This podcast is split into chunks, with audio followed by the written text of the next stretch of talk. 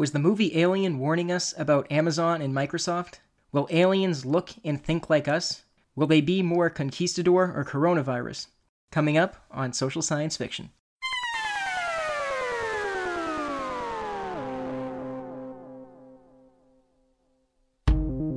You're listening to Social Science Fiction, a podcast that blends political science and nerd culture, examining the politics of science fiction and fantasy.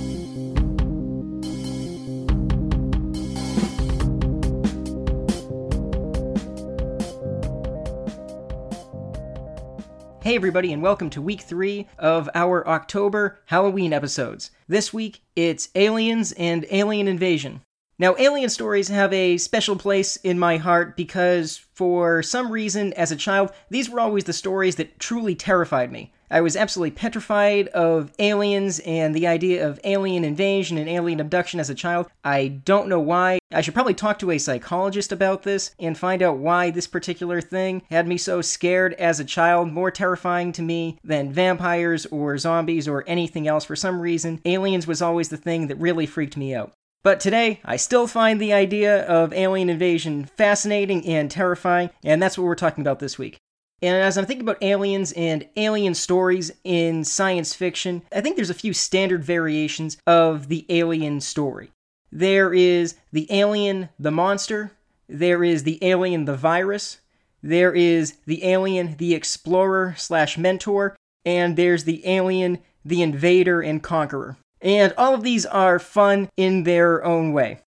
The alien, the monster template is the standard alien that is a mindless creature out to kill and eat people, and most commonly used for the telling of haunted house in space stories. Of course, the classic example of this is the original Alien movie. And while, of course, the original Alien does hint at intelligent alien life, we have the big guy in the spaceship where the eggs are, and this sets up the later Prometheus movie and its sequel that I'll probably talk about at some point. I think those movies were kind of weird, but definitely worth talking about later. But for now, the original Alien movie hints at intelligent alien life, but it basically gives us the alien, the monster story. And I suppose not a lot of politics to talk about in Alien or these kinds of alien as monster stories. Although I will say, the Alien franchise, beginning with the first movie and becoming more established in the sequels, does tell us a little bit about political and economic and social life in the Alien universe. And we do get hints of how, apart from the fact that there are monster aliens in the galaxy, we get hints that this setting is really pretty dark and grimy and brutal. We get the sense that giant corporations sort of control the lives of individuals and seem to dominate politics. In Alien, it's the Weyland-Yutani Corporation that owns the ship, the Nostromo, that ends up picking up the alien, and we find that this corporation secretly set up the crew to discover this alien because they want it, and they were willing to sacrifice the crew to get it. And we get more hints of how horrible this corporation is over time. And we also get the sense that this corporation has so much power that they can pretty much do what they want to the point where it seems like this corporation is, in the sequel Aliens, basically basically sending the military out to this colony they own to check things out. So when you get to a point where a corporation can kind of tell the military where to go and what to do, things are getting scary. And of course, this fear that giant mega corporations will, just through their sheer wealth and how many jobs they control and create, will come to hold significant political power is something that's certainly debated today. There's concerns that Amazon and Apple and Google and these corporations have too much power derived from their wealth, their ability to lobby governments, and of course is a staple of the cyberpunk genre, giving us settings where in a dark, bleak future, these corporations have come to overshadow governments in terms of political power. So we do get little hints of politics and economics in Alien, the warning of sort of capitalism run amok and corporations becoming a new generation of robber barons, using their money and their influence to dominate the political process and leaving the rest of us as pawns for them to move around on a board. And going along with this, of course, Alien kind of giving us the same theme that we talked about last week coming out in a lot of zombie movies the idea that human beings are usually the greater threat. The aliens are scary monsters, but it's the human beings that will really stab you in the back. They're the ones you gotta worry about. And of course, the sequel, Aliens, also giving us a little bit of guerrilla warfare and asymmetric warfare. James Cameron basically said that in Aliens, he wanted to do a Vietnam War movie in space, and that's sort of what we get. We have the Space Marines with the latest technology and training get their asses kicked by an enemy force without any of this technology through sheer force of numbers and their knowledge of the terrain and their determination to defeat the enemy. So we do get a little bit of that there. Also, interesting side note apparently, the book Starship Troopers, which has been talked about on this show in the past, was required reading for the actors who played the Space Marines in Aliens. Apparently, in the lead up to the filming, all the actors who were playing the Space Marines were required to read Starship Troopers. It was supposed to help get them into character. And I, I gotta say, I, I don't think they took that assignment seriously. Aliens is a great movie, it's a lot of fun. I love the Space Marines. Marines. I love the performances, but I really don't get Starship Troopers vibes from them. Every time I hear Bill Paxton screaming "Game over, man," I I don't think Juan Rico in Starship Troopers. There, there's just not a lot of professionalism and bravery there. So I don't think they took the Read Starship Troopers assignment seriously. That's not what comes through in the movies. We get very different Space Marines here. Speaking of Bill Paxton, interesting side side note, I once DM'd a Dungeons and Dragons game where the party pooled their money and bought a horse and for some reason named him Bill Paxton. I still don't know why. I begged them not to. They did it anyway, seemingly to spite me. And so I had to run a game where my party was constantly calling for the aid of their horse, Bill Paxton. No idea why that happened. Anyway, that's the alien as the mindless monster. What about the alien as the virus? Now, this seems like a more plausible, more realistic scenario for how we might actually encounter alien life, rather than encountering alien life in the form of giant monsters or intelligent civilizations. Seems entirely possible that we're more likely to encounter alien life in the form of bacteria and viruses. But despite being probably a more likely scenario, it doesn't seem to be one that too many people are playing around with. I can't really think of too many stories that deal with the idea of us encountering alien viruses or bacteria and that being the threat. The standard here, I think, is still Andromeda Strain, the story of an alien virus that finds its way back to Earth and a team of scientists who are hired to secretly figure out how to cure it before it ends up spreading over the planet and killing us all which by the way was a great movie. Highly recommend it. And again i'm surprised more filmmakers more writers don't play around with this idea. Especially i think i've talked before in the 90s it seemed like fear of viruses and illness became a much more popular thing for filmmakers. We got movies like outbreak and especially today talking about coronavirus it's something people are thinking about. I don't know why we're not getting more stories that involve the dangers of alien bacteria but something that really needs to be explored more in fiction. So that's aliens as the virus. What about aliens as the explorer slash mentor?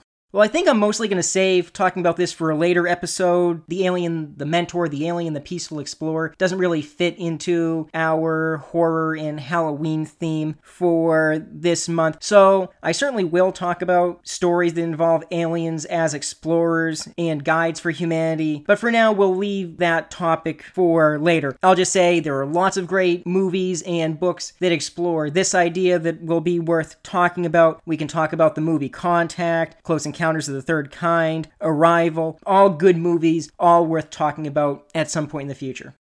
What I really want to talk about this week is the trope of the alien, the invader, and conqueror of Earth. This is the story we get in Independence Day and War of the Worlds, Dreamcatcher, Invasion of the Body Snatchers, and its numerous variations, including the movie The Faculty, which, by the way, is an incredibly underrated, great movie, starring Elijah Wood in his sort of transition period between his time as a popular child actor and his later years as sort of a major star after being Frodo in The Lord of the Rings. Great movie, a lot of fun. Invasion of the Body Snatchers, dressed up in a high school teen angst backdrop. But anyway, this is the alien as invader story. And this, by the way, also seems like a plausible scenario if we were ever to actually encounter alien life. If it turns out to be intelligent, seems entirely plausible this is the way it would go. A few years before Stephen Hawking died, he actually made news by basically saying this. In an interview, Stephen Hawking essentially said, We probably shouldn't be hoping to make contact with alien life, because if aliens manage to make it here, they will certainly be more technologically advanced than we are. And if the history of Earth has told us anything, it's that when a more advanced civilization encounters a less advanced civilization, really does not go well for the less advanced civilization. And Stephen Hawking saying, yeah, that's probably how it will go. And this has set off something of a debate in nerd circles and among scientists and people who are into these kinds of things. And it seems like sort of two major camps have developed regarding this debate. One camp saying, look at the history of Earth, this is likely what's going to happen. Advanced civilizations invade, conquer, and oppress less advanced civilizations. It's just what we can expect versus the counter argument that to assume this is to overly anthropomorphize aliens. This camp would argue we're applying Earth history and human behavior, human logic to beings that, if they exist, would be so alien that it would be silly to assume they would have motivations similar to ours and would therefore behave the way we do. And we should be more hopeful about a peaceful encounter with alien life. They won't be like us, they won't display the same negative traits that we do. And personally, I'd really like to believe that. I'd like to think that if intelligent alien life is out there, it's got its shit together, it's figured out how to exist with other beings peacefully. But I tend to find myself more firmly in the Stephen Hawking camp, in the pessimist camp. And for me, I guess it comes down to I, I don't see how the basic principles of evolution could produce beings all that different from us. I know the argument is that alien life would be so completely different from us because the starting conditions would be different, evolution would take a different course, and we'd likely see beings that are totally different, think totally different, have completely different motivations, and they might end up being more peaceful than us. And I guess this sort of draws on chaos theory, right? The idea that the same process could produce different results if you have just slight differences in the starting conditions. And I can see that argument, but I don't really buy it because I guess I just never could see how the starting conditions could be so different as to override some basic necessities of physics and chemistry and just evolutionary principles. I guess what I'm thinking is yeah, maybe the starting conditions on some alien planet could be different. Maybe gravity is stronger or weaker. Maybe we end up with life that's silicone based instead of carbon based. We could have some starting differences, but it seems like the same evolutionary pressures are going to be at work no matter what. No matter what the starting conditions are, no matter what slight variations in life there are at the start, life on an alien world is still going to be constrained by the same basic pressures that life on Earth was constrained by. You're still going to have organic beings that need to consume some kind of organic matter to live. It's still going to be survival of the fittest. The beings that are better at living long enough to pass on their genes are the ones ones that are going to survive and thrive. And so it seems like at the end of the day, there's no escaping that. So we're still going to have an evolutionary process that produces beings that are good at looking out for themselves, that tend towards self interest. And so I guess I could never see how evolution, no matter how you tweak the starting conditions, could ever produce beings that are too different from us in terms of motivations, the drive to survive, expand, protect themselves themselves, secure a future for their offspring. It seems like those motivations are always going to be replicated. And by the way, speaking as someone who is not a biologist, this is nowhere near my expertise. I'd love to hear from anthropologists, biologists who could maybe tell me I'm off base on this. Evolution could produce totally different results. But that was always my take. I tend to assume if there is intelligent alien life out there, in terms of their motivations, their drives, I suspect they probably wouldn't be that different from us. And if that's the case, if aliens end up visiting Earth, it seems likely, yeah, they'll probably do the same things human beings end up doing, which is really scary and really depressing. But that was always my take. I think if intelligent life is out there and it finds us, we're probably looking at more of an Independence Day scenario or a War of the World scenario. Except probably not going to go as well for us as it does in the movies. I'll talk about this in a minute during my side rant. But I'll just add regarding the alien invasion movies, an interesting variation I've seen developing over the last 10 years or so that I don't think we saw as much in the past is the alien invasion that's already been successful, and now we are seeing humanity under occupation, and we're seeing alien stories that involve human collaborators and human resistance movements. I'm thinking of the TV show Colony, which I think had two or three seasons and starred the guy who played Sawyer